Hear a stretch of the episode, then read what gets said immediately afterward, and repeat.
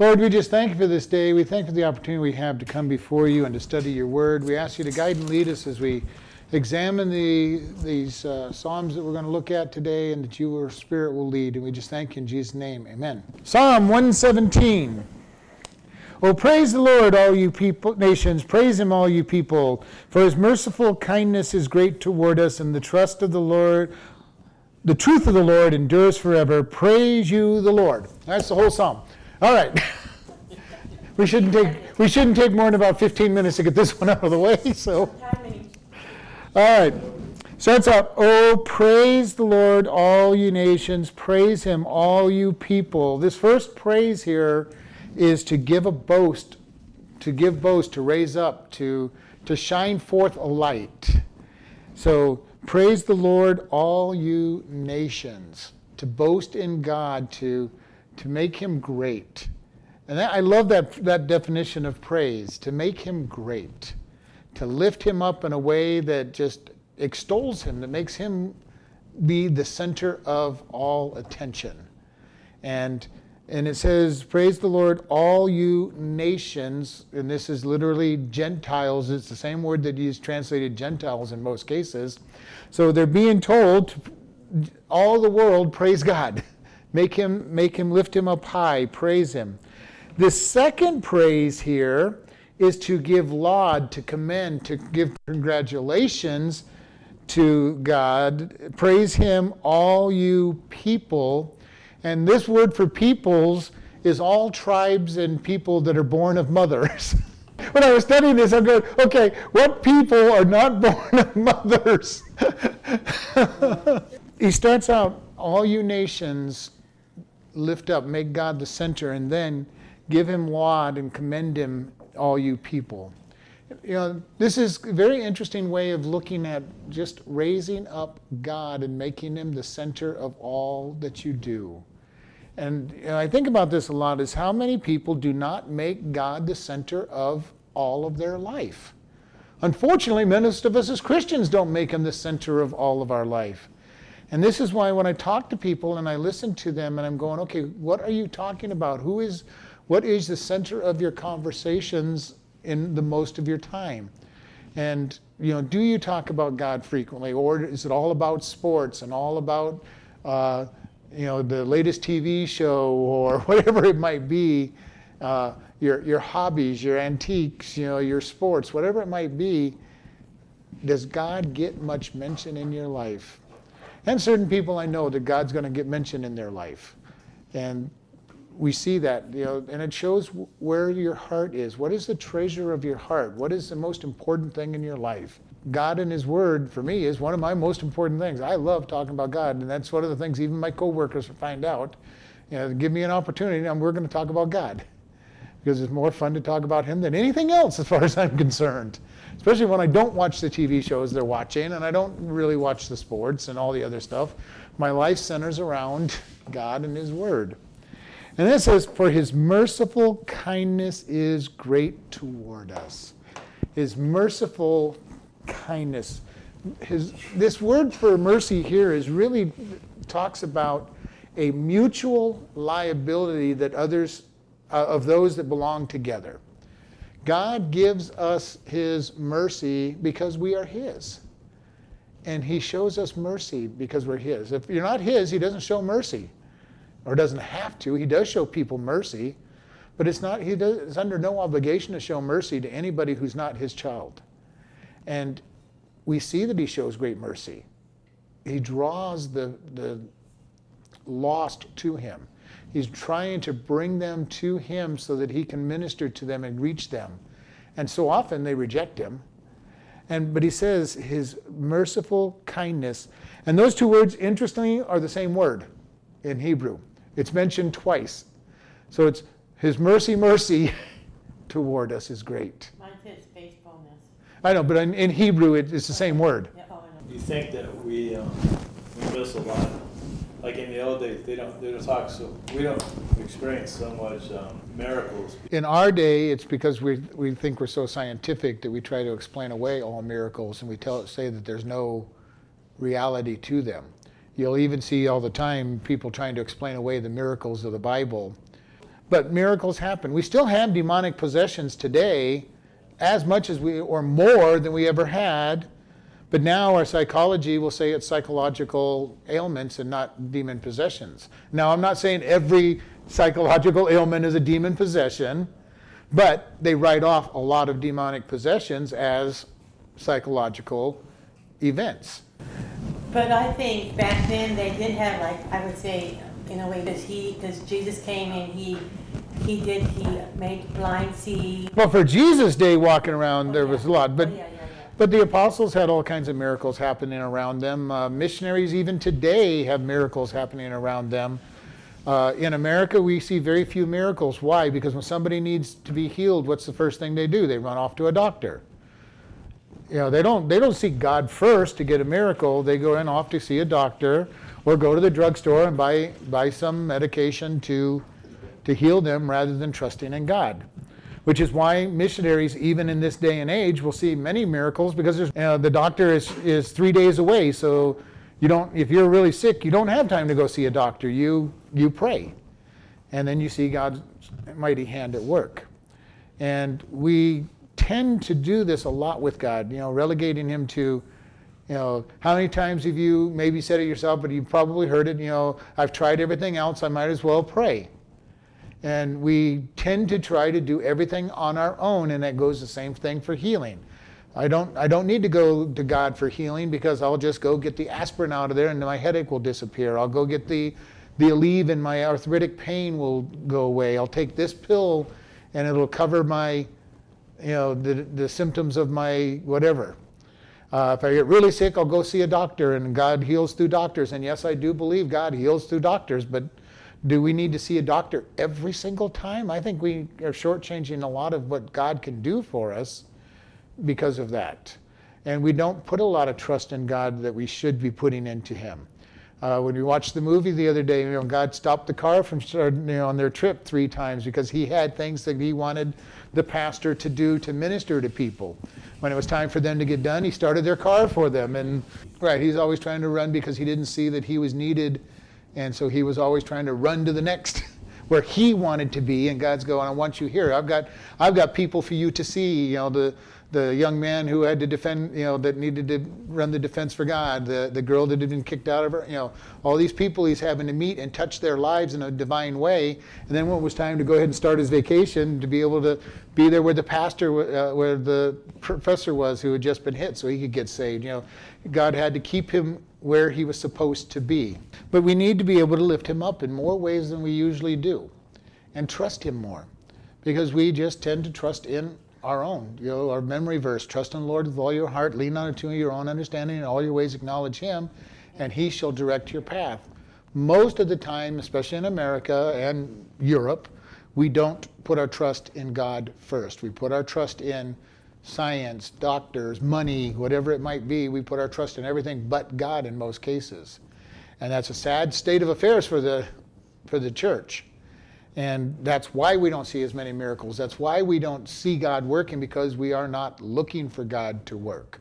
We're trusting in the physical side of things and the scientific side of things. And it limits us in what we see. And but he says here, his merciful kindness is great toward us, and the truth of the Lord endures forever. And this, I love it, truth, certainty, firmness. God's truth endures. And this is the wonderful thing, is the more we put our trust in God's word, his word will always, always, always stand up to examination and test. And it's kind of amazing, because when you talk to people about God's word, they go, well, how can you trust that book that was created by man? Well, you know what? I know 100% that this book was not created by man. And the way that I know that it was not created by man is that there are no errors in it. And that's with 40 authors, over 140 years, on 3 continents, with no errors in it. That is a miracle. You can't even take 2 books written by the same author over a period of time and not have errors and contradictions in their books. It's an amazing thing when you read the same professor, same teacher writing a book, and they'll contradict themselves in their books. Especially historians. And we have a book that's got 40 different authors, and people go, well, yeah, but man picked it. No, you don't understand. You cannot get two people to not contradict over that period of time. Well, the odds of it happening are impossible. It's a con game, too. Even if it was a con game, con games fall apart. I use that word loosely. Yeah, but I mean, just any cons and lies fall apart because somebody forgets their part in what's going on. And the thing we know about the scriptures is also that every time they find an older version, and they love finding older versions because, okay, we're finally going to find out how they rewrote everything. And they find out that there's no rewriting of it. So it's an amazing protected book by God. It's not a book created by man in any way, shape, or form. And so we see this wonderful book that God gives us that is His, that tells us all about how nothing has changed, nothing new under the sun. We read all the political intrigue in Kings and Chronicles, and even in Samuel, and we see all the political intrigue that still goes on in our world today. We see the evil of man all the way through that is exactly the same. We see all the sins that are still going on being presented in the scriptures. They just get presented in a different way now. And, you know, we look at how evil our world is, and it's not new. The evil in our world is not new. The pornography in our world is not new. In the Greek and Roman days, every time you walked down the streets, you saw all the pictures that you have to get on the book or the internet nowadays out in the open, on the statues, out in the public place to draw people in. It was all out in the open in real life, in real time. Hey, the people said that. Yeah, the people. Literal. Yeah, and the pornography was worse than it is today in many ways because of it was real, and there's nothing new. Nothing that's happening today has not happened in the past. All the religions that are supposedly new today are just rehashes of all the older religions, and it's an amazing thing to see how God told us all this stuff long ago. And people will go, how can you believe that old-fashioned book that has no relevance for today? And I'm going, have you even read the Bible? Or you get people that will go, how can you believe that book that has so many contradictions? And I've shared with you, challenge them when they give you that. When they tell you there's contradictions in the Bible, have them show you a contradiction. And what you'll hear them, well, there's lots of them. Show me one. Well, I know there's lots of them. How do you know? Well, someone, you know, such and such professor, such and such brilliant person said, no, you tell me one, because they aren't there. We need to get bold in our defense of God, for God, because they're not there. And they're going to get frustrated when you push them for even showing one, but you might push them into the Word of God to try to prove you wrong. And there's nothing better than to push them into the Word of God. Because if they start really reading the Word of God, maybe God will get them convicted and changed. His truth is firm and it endures forever. And then he says, praise you the Lord. And we go back to the beginning, the boast in the Lord, make him shine, make him be lifted up. And that's what our boasting in God is always supposed to be. Give God the glory. Lift him up and raise him up into who he is. All right, that's Psalm 117. Psalm 118. Oh, give thanks unto the Lord, for he is good, because of his mercy endures forever. Let Israel now say that his mercy endures forever. Let the house of Aaron now say his mercy endures forever. Let them that are in the fear of the Lord say that his mercy endures forever. I called upon the Lord in distress, and the Lord answered me and set me in a large place. The Lord is on my side, and I will not fear. What can man do unto me? The Lord takes my part with them that help me. Therefore shall I see my desire upon them that hate me. It is better to trust in the Lord than to put confidence in man. It is better to trust in the Lord than to put confidence in princes. All nations compass me about, and in the name of the Lord I will destroy them. They compass me about, yea, they compass me about, but in the name of the Lord I will destroy them. They compass me about like bees. They are quenched as the fire of thorns. For in the name of the Lord I will destroy them. You have thrust sore at me that I might fall, but the Lord helped me. The Lord is my strength and song, and his become my salvation. The voice of rejoicing and salvation is in the tabernacles of the righteous, and the right hand of the Lord deals valiantly. The right hand of the Lord is exalted. The right hand of the Lord does valiantly. I shall not die, but live and declare the works of the Lord. The Lord has chastened me sore, but he has not given me over unto death. Open to me the gates of the righteous, and I will go into them, and I will praise the Lord. This gate of the Lord into which the righteous shall enter, I will praise you, for you have heard me and are become my salvation. The stone which the builders refused is become the headstone of the corner. This is the Lord's doing. It is a marvelous in our eyes. This is the day which the Lord has made. We will rejoice and be glad in it. Save now, I beseech you, O Lord. O Lord, I beseech you, send now prosperity. Blessed be he that comes in the name of the Lord. We have blessed you out of the house of the Lord. God is the Lord, which has shown us light. Bind the sacrifice with cords, even unto the horns of the altar. You are my God, and I will praise you. You are my God, I will exalt you. Oh, give thanks unto the Lord, for he is good. His mercy endures forever. All right. This beautiful psalm of praise and talking about it. Oh, give thanks unto the Lord, for he is good, and his mercy endures forever. Give thanks. Confess him. Give thanks. Give him laud. Do we give God enough thanks for all the things he does in our life? We think about that. I know that I don't oftentimes give him enough thanks, but he deserves. We get up in the morning. We should be thankful for that. We woke up another day. Now, maybe we don't want to start another day, but he's given us another day to live. He's given us his word. He's given us his spirit. He's given us opportunities to share him amongst other people. I love the opportunities to tell people about Jesus.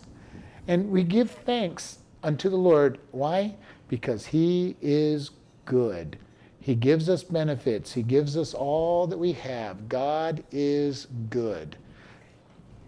And he is good with us. He's good for us all the time. That's what they said in the movie last yesterday. That's a phrase that's been going on a long time. It's a phrase that, God is good, and the other people say all the time, and all the time, God is good. And, but it is, as funny as it can be, it is a very true statement that we need to really grab hold of. God is always good. When we think that he's not being good, we need to go back to step one and say, God is always good. Yes. We just have to keep that in mind. And it's so easy sometimes to forget that God is good. And we need to always remember that. And it says his mercy endures forever. And that goes back to this idea of that blessings that God gives us for who he is, his mercy endures forever. God's mercy continues. When we don't deserve it, his mercy continues. When we think we deserve it and we don't, his mercy endures forever. And I love God's mercy, not giving us what we deserve. Because if he gave us what we deserve, we'd be in trouble because we'd be burning in hell already. Everybody listening, you'd be burning in hell already, and yet he gives us mercy. And in this psalm is all about his mercy endures forever. Let Israel now say that his mercy endures forever. So God's people say that his mercy endures forever, and they should know clearly how his mercy endures forever. They rejected him when he walked out of Egypt. They rejected him in the wilderness. They rejected the promised land. They kept going after the foreign gods, and God says, I'm still going to be merciful because I made an agreement with you. Then he goes, let the house of Aaron now say that his mercy endures forever. So he goes, okay, priest, you tell me how merciful I am. And then it says, let them that fear the Lord say his mercy endures forever. So it starts out with Israel, goes to the priest, and then to anybody else who worships God, fears God. And this word fear is one that kind of gets a lot of flack in people's life because they go, well, we shouldn't be that fearful. Well, God wants that reverent fear. When people stand before a monarch, there was always that fear because they were going to make their petition and they hoped for mercy, but they were never sure that that's what they were going to get. That monarch could have sent them off to prison if they had wanted to. And we see that God's wants us to fear him in a way that says, you are reverenced. I stand in awe of you because of who you are. In our day, a lot of people get too flippant with God. They kind of think of him, this is my best bud.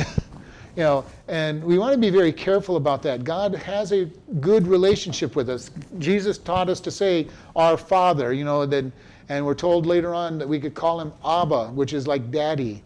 But there should never get to the place where there is a forgetting of who he is, even in that relationship with him.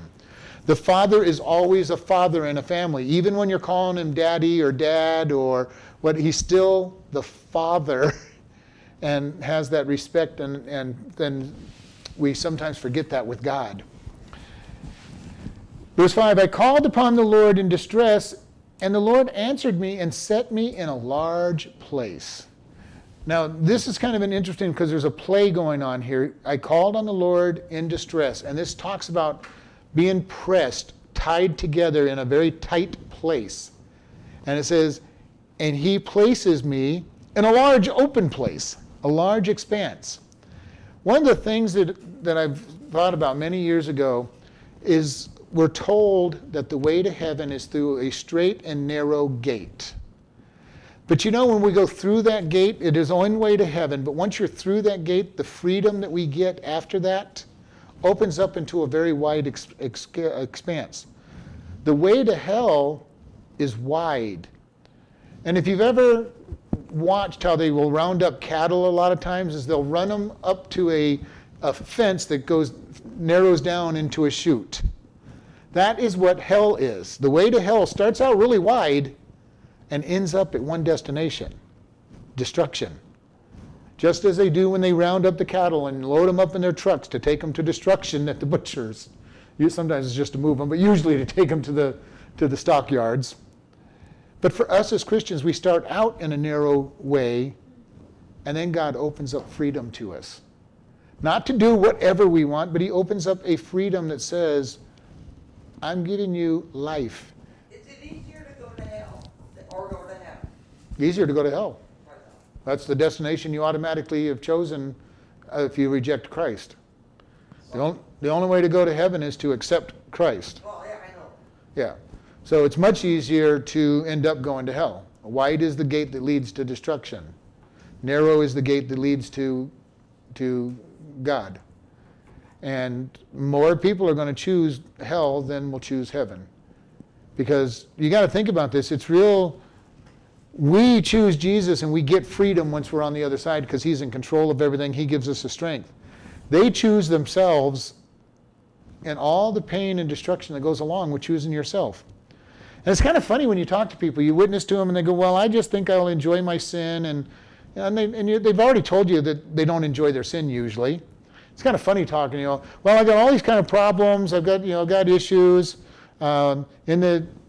In the book yesterday for Way of the Master, you know, we were reading a little skit on it, and this guy was stuck on alcohol, and he's, you know, gotten speeding tickets and tickets for drinking under the influence, and he was complaining that while he was at court, he got a ticket for parking in the red zone, and you know, he's blaming everybody else, which is common for the world to blame other people for their problems, and yet is really not interested in turning to God. You know, because then they'll turn around and say they enjoy their life. You know, they just griped and complained about every bit of their life, and then they'll tell you how much they're enjoying their sin. It's kind of a strange dichotomy. You know, the lost world is really insane. They really are. Well, really, I've been thinking of lately, because since we haven't even had a lot of death in Clara, there's a couple people, and they're gone. And I'm thinking, you know, I wonder if they're saved, and it's too late for them now. And I'm just hoping this will wake up everybody else because they know who they are. And I think that's so sad. But unless we present the gospel to them, they're never going to really wake up. Because as I said in various times, when you ask somebody, you ask them such a simple question, do you believe in heaven? Most people will say yes. How do you get there? They're going to say you have to be good. That's virtually what they're going to say. Do you think you're a good person? Every single person is going to say yes. Even out at the prison, the guys will say yes. They're good because they can think of people that are worse than them. And as long as we as humans can think that there's anybody out there who's worse than me, I'm a good person. And God says, you're not a good person in his sight. And we need to be able to understand, and we need to be able to express to people that God's requirement for entering heaven is perfection. And we all fail, which is why we need Jesus.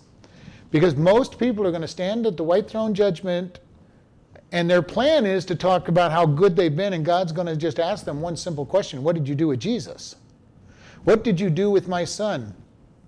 Because they're going to be clothed in filthy rags, standing before God, saying, look at all these ugly stuff on me. You know, this is the good that I have done. Man, what would I look like if I had been wearing my sin? And he's going to say, depart from me, I never knew you. And this is a serious issue that we need to be able to get serious about ourselves, to share with people they need God, because they cannot make it to heaven without God. And his mercy endures forever, but God takes us out of our distress. He puts us out in the open areas and holds us when we're in the distress, so that we're being protected there as well. Verse 6 says, the Lord is on my side. I will not fear. What can man do unto me? This is a promise that you probably need to memorize and understand. I do not need to fear man, because what can a person do to me? The best thing they can do to me is kill me and send me home. The worst they can do is give me pain, and I have to endure the pain, but God is still there to protect me, and it's not going to happen unless he allows it. Man cannot do anything that God does not allow, because Satan cannot do anything that God does not allow, ultimately. If God does not want me hurt, then I am in the safest place that I possibly can be, because nothing will hurt me. Now, he will sometimes let me be hurt so that I can lift him up in the process. I have a friend that had breast cancer, and he used it to praise God and witness to everybody when he would go in and get his IV treatments for his cancer treatments. And he goes, yeah, I was there for 3 hours, and the person next to me was there for 3 hours, and we would have long conversations. And I got picturing Paul when he was, chained to the centurions. You're kind of stuck there. Where else are you going to go? The only thing they might have said, no, I don't want to be next to him next time they come in. I don't want to hear about God for 3 hours. But you think about this. Nothing can happen to us that God does not allow. Man can do nothing to us that God is not going to allow. That does not mean bad things won't happen to us. It just means God allowed whatever happens. And this is a wonderful promise to us. I don't need to fear anything, because God's in control. He knows the beginning from the end. He knows exactly what's going to happen, and he will make sure that it is all good. Verse 7, the Lord takes my part with them that help me. Therefore shall I see my desire upon them that hate me. This is the promise that God says, if people help you, God's there. And if you're abused, God is your defense. It's just another way of saying, God is my defense. He goes, I will see my desire upon them. And you got to think about David. David was a very aggressive person. He wanted to see evil punished in very strong ways. And he was very likely to punish people in and of himself. That was his personality. When Nabal refused to give him substance after he had been guarding Nabal's sheep and flocks and his workers, he got his men ready and started to ride down upon Nabal. He was going to wipe out Nabal and his entire family for his disrespect. And Abigail came out and pleaded with him not to do this, because he really had no right to do it. He was just going to do it, and he had very volatile anger, and he was ready to take out this whole family. And Abigail came out and saved her husband, who was named Nabal, which means fool. And he had a name that matched who he was. He was a foolish man, and she protected him. And then when Nabal died, David took Abigail to be his wife. But God will defend us, and he will cause pain on those that hurt his children. God is an excellent father. He protects his children. Verse 8, it is better to trust in the Lord than to put confidence in man. It is better to trust in the Lord than to put confidence in princes. This, especially the second part, is where a lot of people are in our day and age. How many people put their trust in the government to provide for them? Most of the poor, almost all the retired, people that are sick, put a lot of trust in the government to pay their way.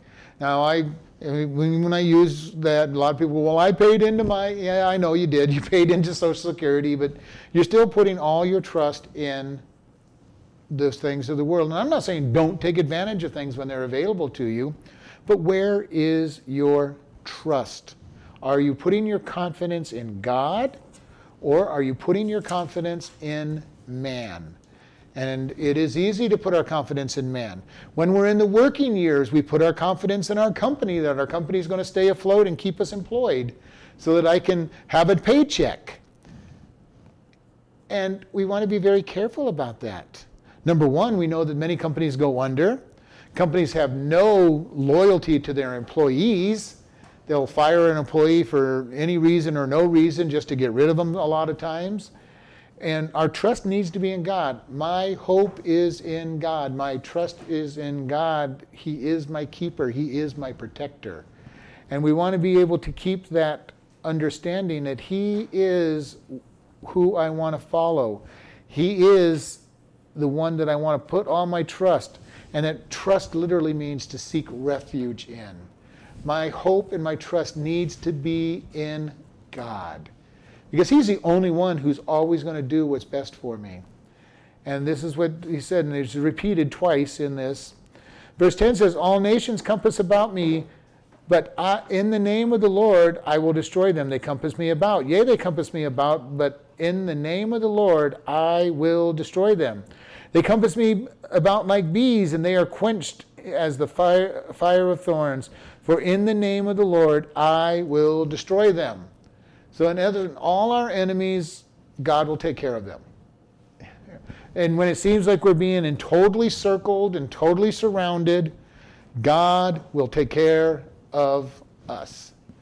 And, I understand that oftentimes it looks like God is not taking care of us. God, how could you just let this happen? How could you let this happen? How could you let this happen? God, have you totally lost it up there in heaven? Did you fall asleep on me? God has a plan, and He will take care of us. And been there many times where I'm going, God, I just don't understand. It doesn't seem like this is good, but You've promised it's going to be for good. And we need to always keep that in mind. Whatever God allows in our life is for good. And it goes back to the thing I put up about 4 years ago that I heard. God's plan for my life is what I would choose if I knew everything. If I knew what was going to happen 30 years from now, I would say, okay, God, this is the perfect thing to happen today. Even though it doesn't seem like the perfect thing to me today, somewhere down the road, it will be what I need to minister and complete my life. I need to just trust. Go back to the first part of that. I put all my confidence in God that He knows the best plan for me. And you know how much peace you have when you put your whole trust in God? I hear it from different people. They go, well, I just trusted God to do it, and I watched Him fix whatever was going on. And it's wonderful just to be able to say, God, You're in control. I love watching God work. It's fun watching God work sometimes. Sometimes it's scary to watch God work as He comes and He does. When David says, Lord, You will destroy them. Through the Lord, I will destroy them. I have watched God destroy people for their sins and activities against God's people. And that's scary when you watch it, because you feel, God, I wouldn't want to go that far. And yet we'll see them get destroyed at times, because God defends His people, sometimes harshly, because He knows whether the people are going to repent or not. We never do know whether they're going to repent, but He does know. Verse 13, you have thrust sore at me that I might fall, but the Lord helped me. The Lord is my strength and song, and has become my salvation. You would thrust me sore, and this literally means to violently shove. And it, again, this is in Hebrew, it reads, you have violently shoved at me. That word that we see down, thrust sore, is the same word in Hebrew. So it's repeated again twice for emphasis. And you're being pushed. Have you ever been pushed by somebody or something to the point where you're ready to fall? And it says, but God helped me. Sometimes you look at it and say, God, I need your help, because they are really trying to push me to the breaking point. They are trying to make me lose my witness in this situation by getting upset and falling flat on my face. And God is the one that will help us stand in the middle of those things if we turn to him, if we're still hiding on him to be our defense. Then it says, the Lord is my strength and song. You know, this is one where you know that there's a person who loves singing because they bring in song. But have you ever just taken a moment in the middle of a very strong hardship and sung a song to God? Picked up one of the new modern songs, an ancient hymn, just a chorus, and focused yourself on God. David understood this. This is why when they built the temple, the Levites had no real job to do once the tabernacle was not being moved around, so that they became singers and ministers within the temple. And there were songs playing and music playing in the temple 24/7. And they played the music for God, and people would walk in and they'd hear the praise of God being sung. And I don't know about you, maybe it's because I grew up in a music family, but I love to just at times sing a song to God, just to refocus my mind upon him. If I don't have time for a song, I'll take some verses that I've memorized and start quoting the verses that I've memorized. But again, bringing myself to focus on God. And then I love the last part of that. And the Lord is become my salvation. We focus on God and he will save us out of the situation. He will rescue us. And that's literally what this word means. Rescue us.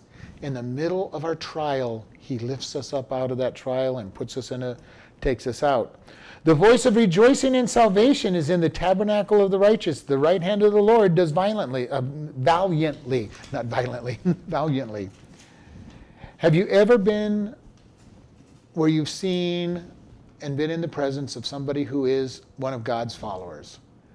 I love being able to say, God, show me some Christians, and the righteousness shines out of their life. The righteousness shines in their home.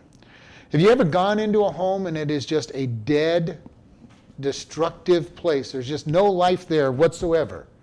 And you know that that person does not have a relationship with God. There's no life there.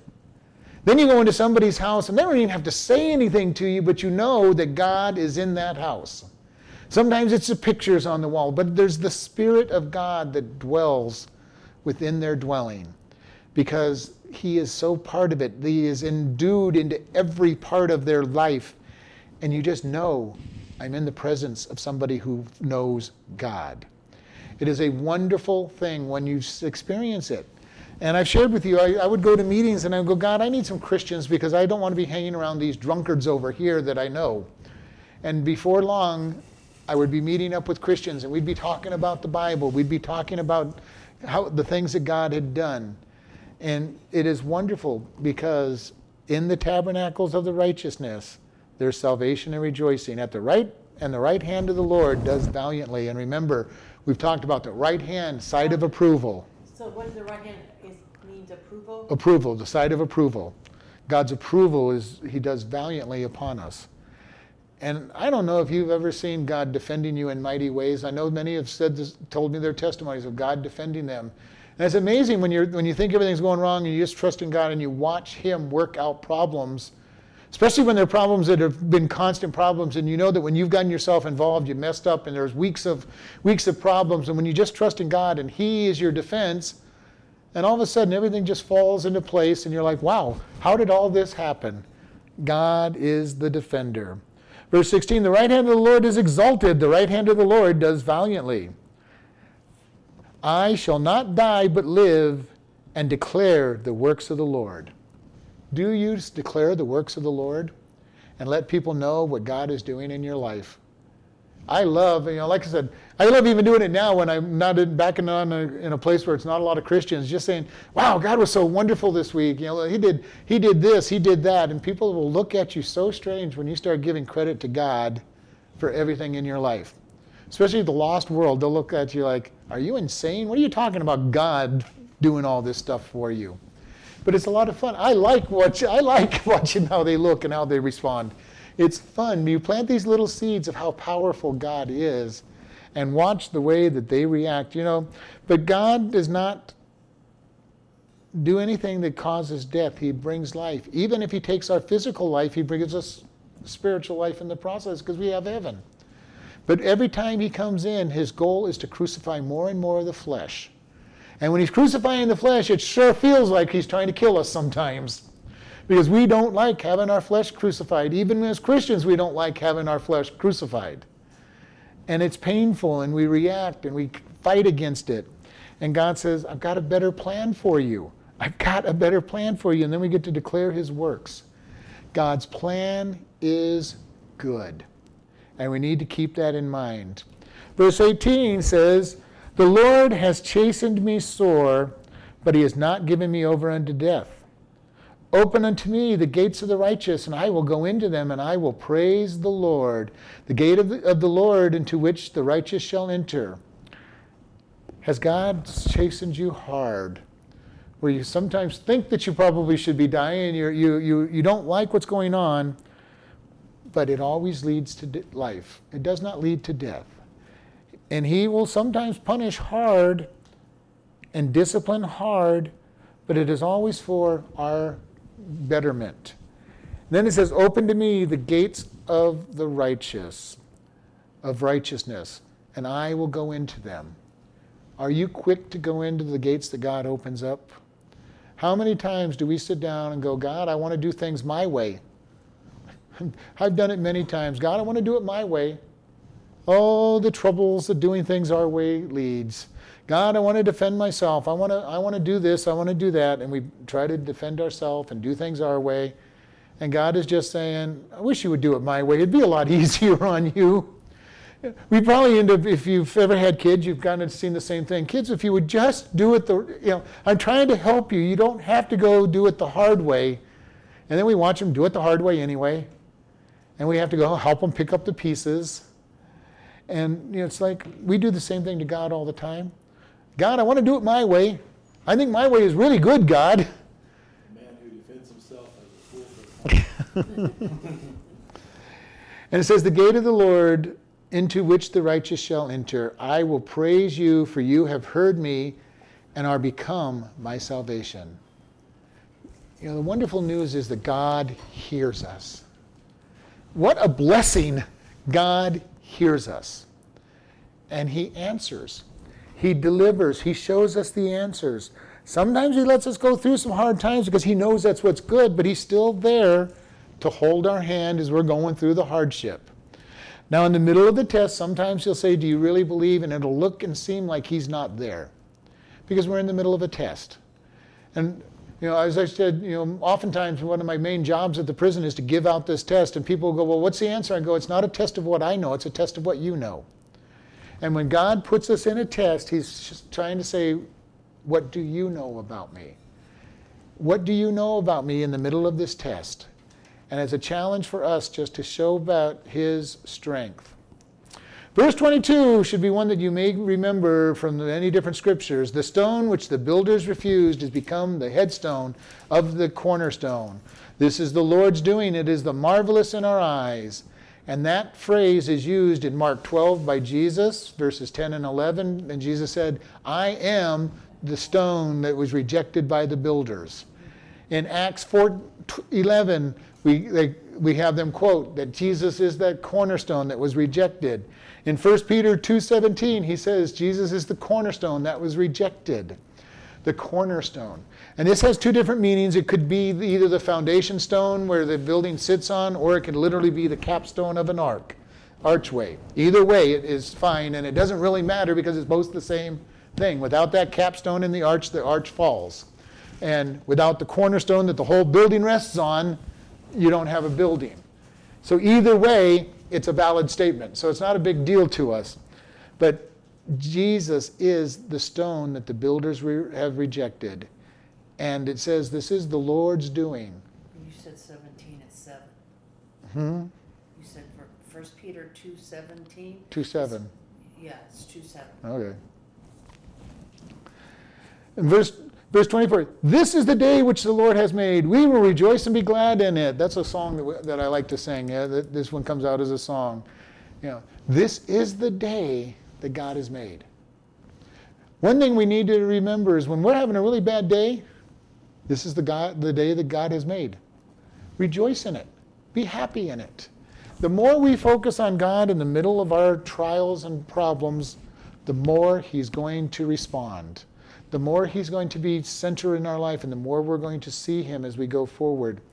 God is the one that we are to rejoice in. We're to lift Him up. We're to triumph with Him and be glad. And I understand it is hard sometimes to be glad when it seems like everything is going wrong. In Thessalonians we're told, in everything give thanks, for this is the will of God in Christ Jesus concerning you. Not in some things, not in most things, but in everything give thanks. That does not mean that when I'm in the middle of pain, I'm giving thanks for being in pain, but God, you've got a plan for this. I don't know what that plan is, but you've got a plan, and I'm going to say thank you for letting me go through this process. And then you can put your focus on God, and God will. It's a lot easier to see what God's doing when you put your focus on Him. Blackaby says when you want to find out what God's doing and you want to know what God's will in your life, look around and find out what God's doing. How often do we do something and say, God, this is what I'm doing, you come and bless it? We all do that, sometimes frequently. And God does not come in and bless what we are doing necessarily. He says, I'm over here doing this, you come over here. And God is not going to jump what He's doing and come over to where we're at. Give thanks, rejoice, and be glad in it. Verse 25, save now, I beseech you, O Lord. O Lord, I beseech you, send now prosperity. And prosperity, this word literally should read, bring to success. Bring to completion whatever it is that you're trying to do. And sometimes that success and that completion is not something that we want to go through. But the end is. God, bring this trial, these hardships, this hard time, bring it to success, bring it to completion. And let me see what it is that you're trying to show me from this. And we need to be able to understand. And I beseech you, I beg you, God. And in verse 25, it's, I beseech you, O Lord, which is a repeated word. And then I beseech you is repeated. This one has lots of repetition in it. It's a very interesting psalm when we think it. Blessed is he that comes in the name of the Lord. We have blessed you out of the house of the Lord. Blessed is he that comes in the name of the Lord. Have you ever been a blessing to somebody because you come in the name of the Lord? You reach out to him, you reach out to those around you, and God touches their lives just because you're there. The sad thing is we may not know that we have touched somebody because it can be something so small. We were just kind to them. We were there when they needed help. We were able to be there to give them encouragement. We were able to be there with a set of jumper cables to start their car. We were able to help give them a ride someplace. No big deal. I was going there anyway, and we don't even think twice about it. But to that person who needed the help at that moment, that was a big deal. You just said something kind to them and encouraged them. No big deal. It didn't take you long to say, hey, God's got a good plan for you. And you walked off, and they just needed that moment to refocus on God. You encouraged them. You asked a simple question to them. You never know what it is that's going to encourage somebody and be able to touch them. And it says, we have blessed you out of the house of the Lord. Because I am focused on God, I bring God into the situation. Sometimes it might just be the smile on your face that they see, and they go, and I needed that smile. I needed to see that somebody in this world was happy. Especially if you're around people and nobody's smiling, nobody's happy. Everybody's depressed. Sometimes that happens in the work world. Everybody is wrong. Everything is wrong. Nothing's good. I need to see somebody who has a smile on their face that you see the righteousness on. And sometimes just that smile is what it takes to go, okay, yes, God is doing something. Is it hard to find somebody in a happy situation? I mean, if you work in a place that's not exactly a happy place. Well, it depends. I mean, it's all attitude. Our attitude toward... Oh, yeah, there's lots of prisoners that are... There's some... As strange as it might be, there are some prisoners that like prison. Well, it's just because they get 3 meals a day, they have medical, they have dental, they have somebody watching the guards are technically watching their back. They know that world, and it makes sense to them. Talking to one of the guys the other day, he's getting ready to getting out, and he's planning what he's going to do to get back into prison within a day of getting out, because he doesn't want to have to get a job and pay bills, and he understands the prison world. He is okay with the prison world. Other people are just, a number of them are good people. One of the guys I was talking to this week, he was going, before I came here, I was only playing at being a Christian. He goes, I played at church. I played growing up in church. He goes, by coming here, I've learned that it's all a relationship with God. And he is generally a happy person because he sees how God used his experience for good. Are there a lot of bitter, angry people? Yes, there's lots of bitter, angry people as well. Everything about our life comes down to what is our attitude. Do I have an attitude of thankfulness that God has got a plan?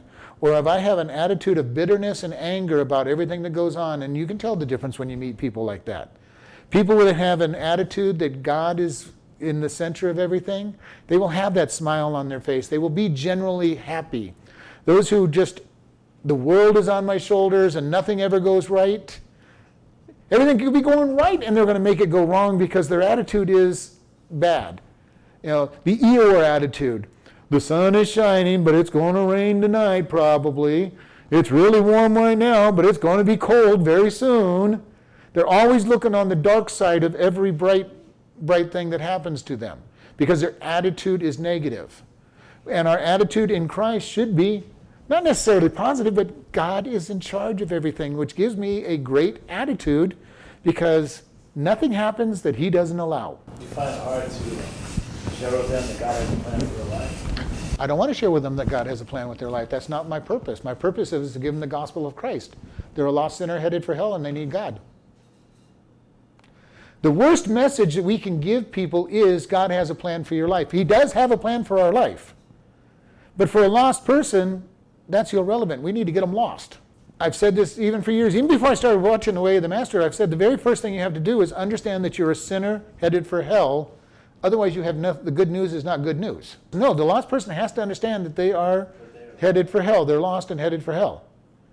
Because there's nothing to get saved from if you don't understand that. Okay, I come in, you've got, God's got a great plan for your life. Well, that's fine if you're a loser that has nothing going on in your life. But what if you seem to be the person who has everything? You've got the 3 cars, the 12 cars in your garage, and you've got the mansion, and you've got this, that, and the other thing. Why do I need something? I've got everything. You're headed to hell, but you got everything in this life. So we've got to get the idea that the message is there is a need for the Savior. Once I change my attitude, then it becomes different. Then I can say, God, you're blessing me. Then I can be with Paul and say, I have learned to be content with much and with little. Because my contentment isn't in what I've got. My contentment is in God. And if my contentment is in God, my attitude is all focused on God and not on anything else. Because if I want to tell people God's got a plan for your life, of course he's got a plan. He's got a plan for everybody's life. The people who are headed to hell, there's a plan for their life. It just means they're headed to hell. So there's a plan. He had a plan. He has a plan. Matter of fact, he's going to use them to bring judgment upon other people often because that's the type of person they are. He's going to use them. He uses Satan to complete his plan for people's lives. And Satan willingly goes along with God God trying to do this and go, well, I'd like to go after Job. Well, go ahead and go after Job. We'll bring Job into a greater relationship with me by you going after him. And he brought Job into a greater relationship with him, and a stronger, more mature relationship with him than he had before. And that's how Satan is used by God frequently. He uses the wicked to be able to drive us to God into a stronger relationship. He uses the wicked against the wicked to judge them. So we see it over and over. God has a plan. Not necessarily a good plan for each person, but he has a plan for everybody. Let's see, verse 27. God is the Lord which has shown us light. Bind the sacrifice with cords, even unto the horns of the altar. God shows us light. He is the way that we walk in. He is the light. His word is a light unto our path. He shows us the way to go, and he is the bright light. He is the first light. When he said, "Let there be light," it was him that shone out that light, because there was no source other than God. He is the light of our life. He says, bind the sacrifice with cords, even into the altar, horns of the altar. And I looked this up, and as far as people can tell, there's no proof that they ever bound the sacrifices to the altar by cords, because they were supposed to have been killed at the tables and skinned before they got to the altar. But it's kind of an interesting thing that he's saying, bind it. When you think of one thing, though, we're told that we are a living sacrifice presented before God. In Romans 12, that we are a living sacrifice. We need to be bound to the altar ourselves because we want to get off. And the cords that he ties us with is his love and his word. It says, "You are my God, and I will praise you. You are my God, and I will exalt you." How often do we spend time exalting God amongst other people? We need to be doing that. In our own lives, we praise and exalt him, and into other people, we praise him and exalt him. Oh, give thanks unto the Lord, for he is good. His mercy endures forever, which is the beginning verse that we started this psalm with. Give thanks to God, for he is good, and his mercy endures forever. This is such a strong, powerful praise. God is saying, exalt him. God expects us to exalt him. And you know what? The more we spend time exalting God, the better our attitude will be in everyday life. And we're going to end here. I made it through two psalms. And one was fairly long. I guarantee we will not make it through the next psalm next week. Or week after, or week after. We will be on Psalm 119, I expect, for about 2 to 3 months. There's only 150 verses in it, so. The longest one in the whole book. Yes. Well, why not? So, all right, let's close in prayer. Lord, we just thank you for this day. We thank you for how much you love us and care for us. Lord, we ask that you help us to change our attitude if we need it, to worship and exalt you, to lift you up in all that goes on. Lord, help us to see that you are the center, that you are good all the time, and that everything you have for us is good, that you are trying to develop us for your life. And we just thank you in Jesus' name. Amen.